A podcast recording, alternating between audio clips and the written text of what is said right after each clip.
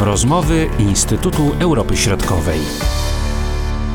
Witam naszych słuchaczy w rozmowach Instytutu Europy Środkowej. Naszym rozmówcą jest doktor habilitowany Konrad Pawłowski. Witam Cię, Konradzie. Witam Cię, Marcinie, witam Państwa. I rozmawiamy o sytuacji w Serbii, a dokładnie jak wyglądają relacje pomiędzy stroną rządową a opozycją.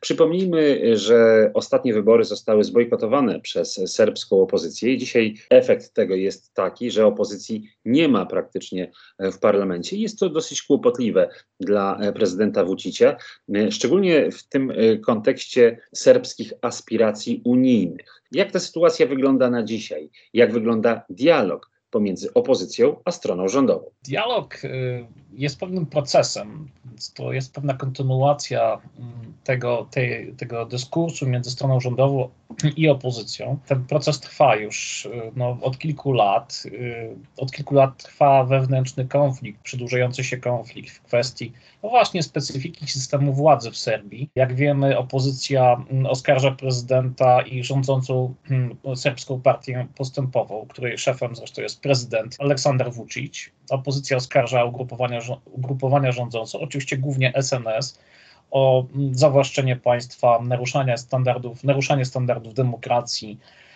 naruszenie standardów normalnej rywalizacji politycznej między władzą i opozycją. Po prostu opozycja twierdzi, że w Serbii nie istnieją warunki do normalnej rywalizacji. Te argumenty już od kilku lat są powtarzane. Pamiętajmy, że od listopada 2018 roku miały miejsce w Serbii protesty społeczne wspierane przez opozycję. One się zakończyły w marcu 2020 roku w wyniku wybuchu pandemii, ale, ale problem pozostał.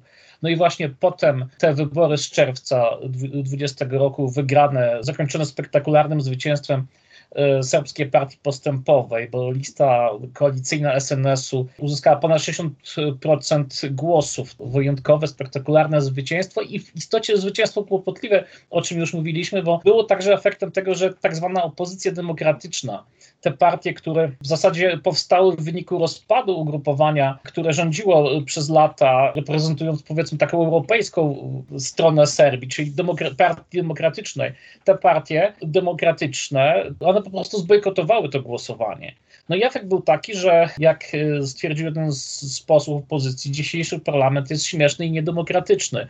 W istocie dyskusja o opozycji, bez opozycji w tym parlamencie, no nie, nie wygląda najlepiej. Tak trochę przypominają takie czasy właśnie poprzedniego systemu, prawda?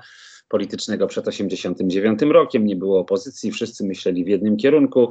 No a to tak się nie da w systemie demokratycznym. No i ten dialog y, pomiędzy stroną rządową a opozycją formalnie rozpoczął się y, w marcu, z tego co pamiętam, to chyba 1 marca tego roku, w formule tak zwanej drugiej fazy dialogu międzypartyjnego między przedstawicielami władzy i opozycji. No i właśnie przy udziale mediatorów y, z Parlamentu Europejskiego. No i jak to wygląda? 1 marca oficjalnie rozpoczęły się rozmowy między przedstawicielami Parlamentu Europejskiego. Tutaj dwójka obecnych deputowanych, Tania Fajon, Władimir Wilczyk oraz dwaj byli europarlamentarzyści, którzy uczestniczyli we wcześniejszej fazie tego dialogu, to Edward Kukan i Knut Fleckenstein, więc ta czwórka europosłów, powiedzmy reprezentantów Parlamentu Europejskiego, miała za zadanie doprowadzić do pewnej formy pojednania czy porozumienia między absolutnie skłóconymi stronami, czyli między władzą i opozycją. Dialog rozpoczął się od negocjacji między parlamentarzystami, a przewodniczącym y, Zgromadzenia Serbii, czyli Iwicą Daciciem, który można byłoby powiedzieć został powołany do tej roli w istocie po poprzednich wyborach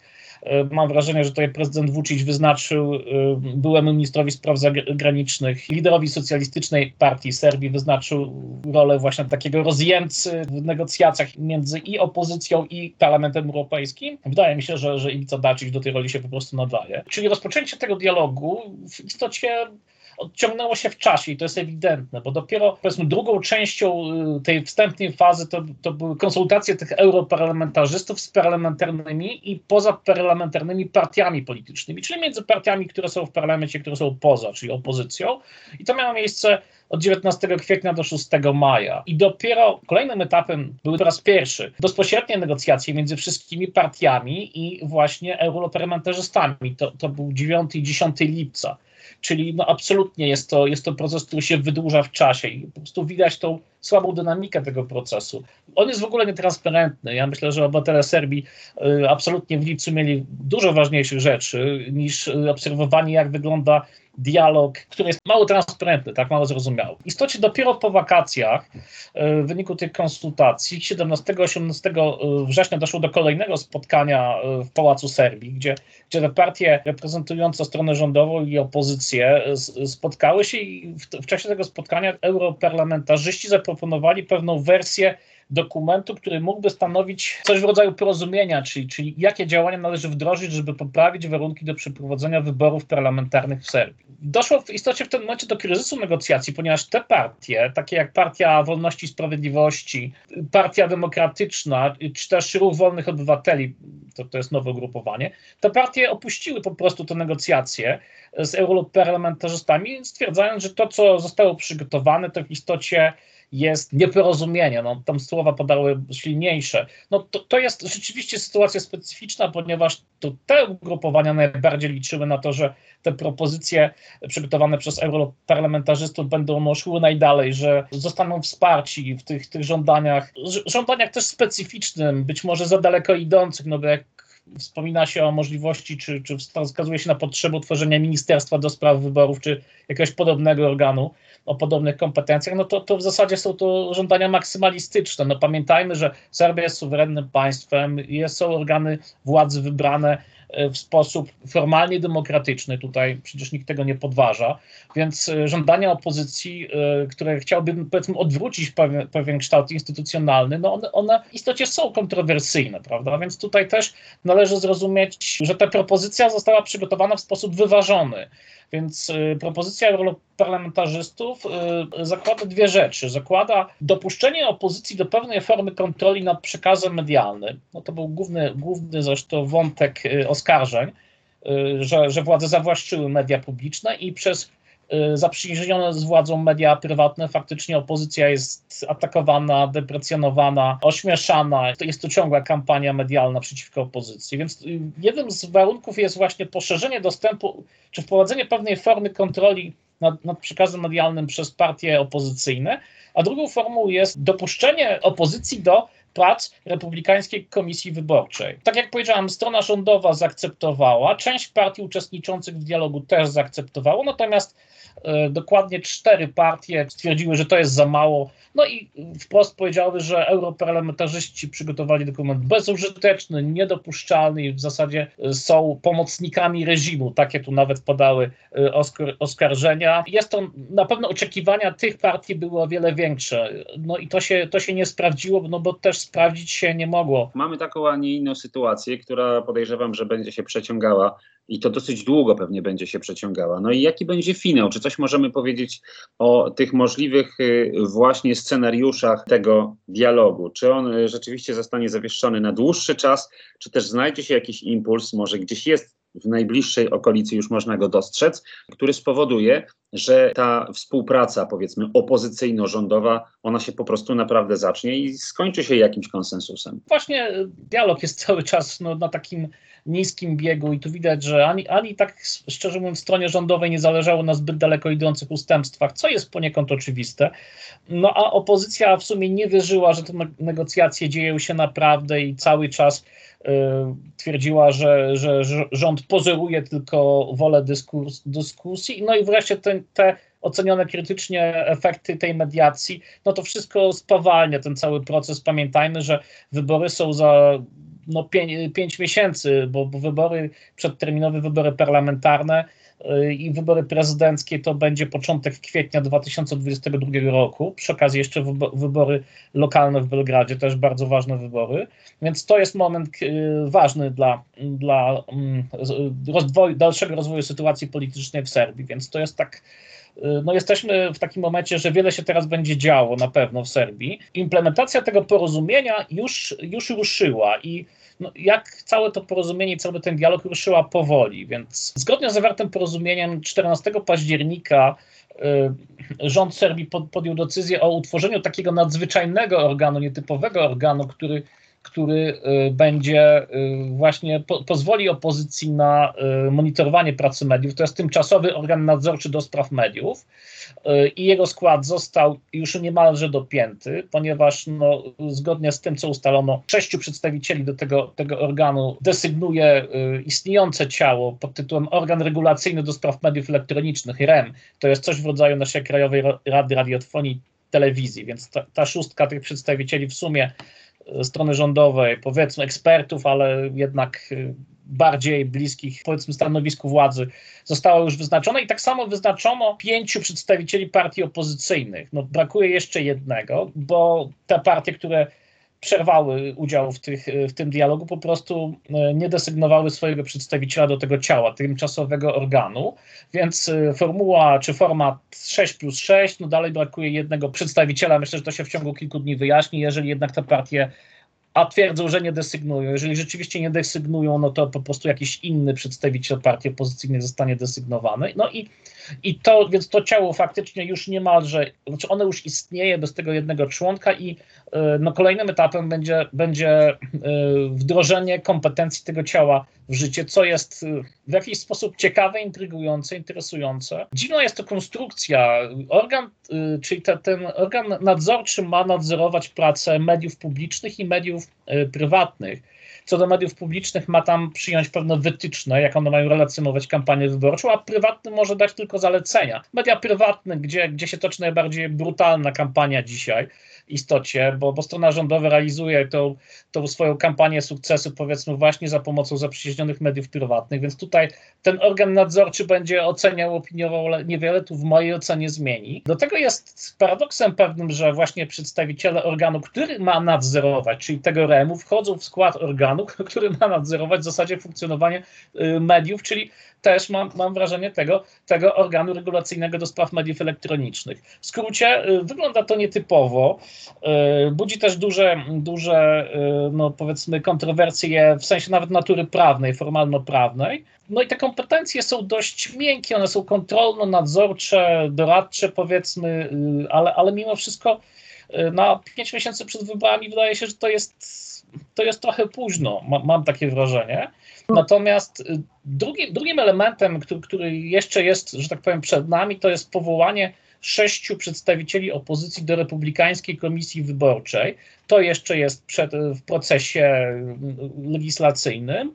Strona rządowa zgodziła się, że do tej komisji wyborczej, która notabene ma 23 członków, do, do, dorzuci się sześciu przedstawicieli opozycji i i oni będą mieli wpływ na funkcjonowanie tej komisji, co w założeniu ma usprawnić proces y, głosowania, wzmocnić kontrolę, czy powiedzmy wyeliminować oszustwa wyborcze w samym dniu głosowania, y, o których y, no, wiele razy te, no, o których się do, do, dość powszechnie mówiło, że kupowanie głosów, naciski na, naciski na osoby niegłosujące, żeby, żeby wyeliminować wszelkie próby manipulacji y, wynikiem głosowania. Więc to już jest w procesie, można było powiedzieć, że ruszyło.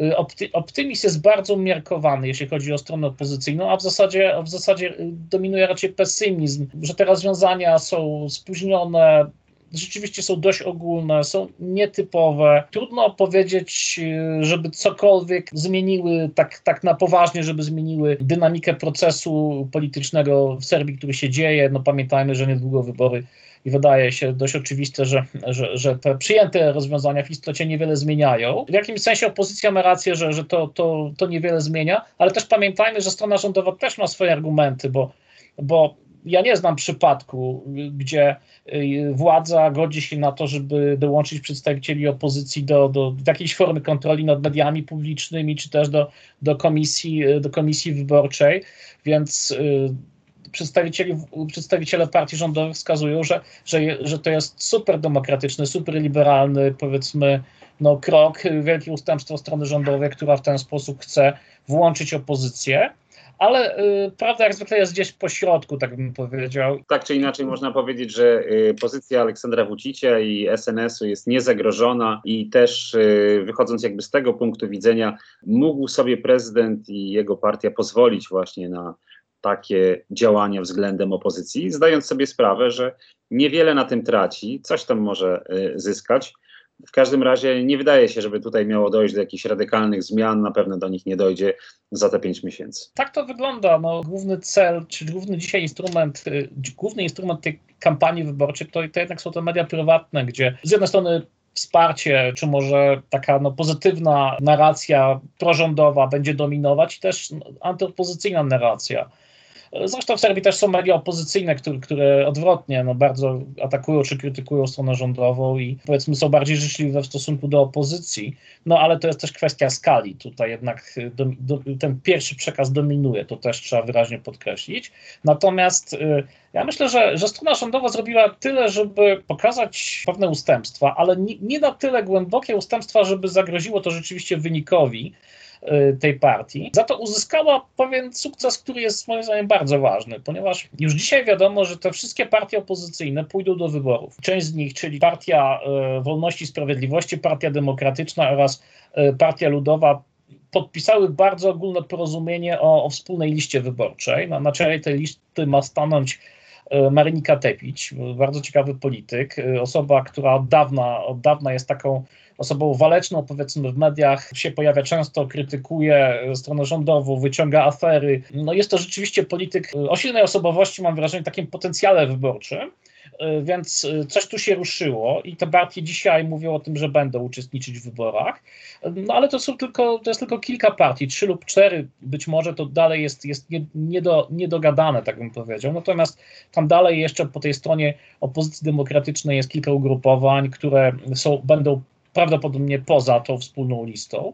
Dlatego, że ta opozycja demokratyczna e, charakteryzuje się tym, że jest bardzo podzielona, tam są też personalne jakieś e, no, podziały. No, to są byli prominentni politycy, którzy rządzili kiedyś w ramach Partii Demokratycznej, dzisiaj są opozycją. No to też powoduje, że ich poparcie społeczne jest, jest bardzo specyficzne. Bo z jednej strony rzeczywiście część osób ich popiera, no ale jak tak spokojnie ocenić e, liczby, które mówią o tym, jak mniej więcej wygląda poparcie dla strony rządowej i dla opozycji, to myślę, że strona rządowa i to, to jeden z przedstawicieli opozycji wyliczał, że między 45%, może, może trochę więcej, 45% to jest rzeczywiste poparcie SNS-u.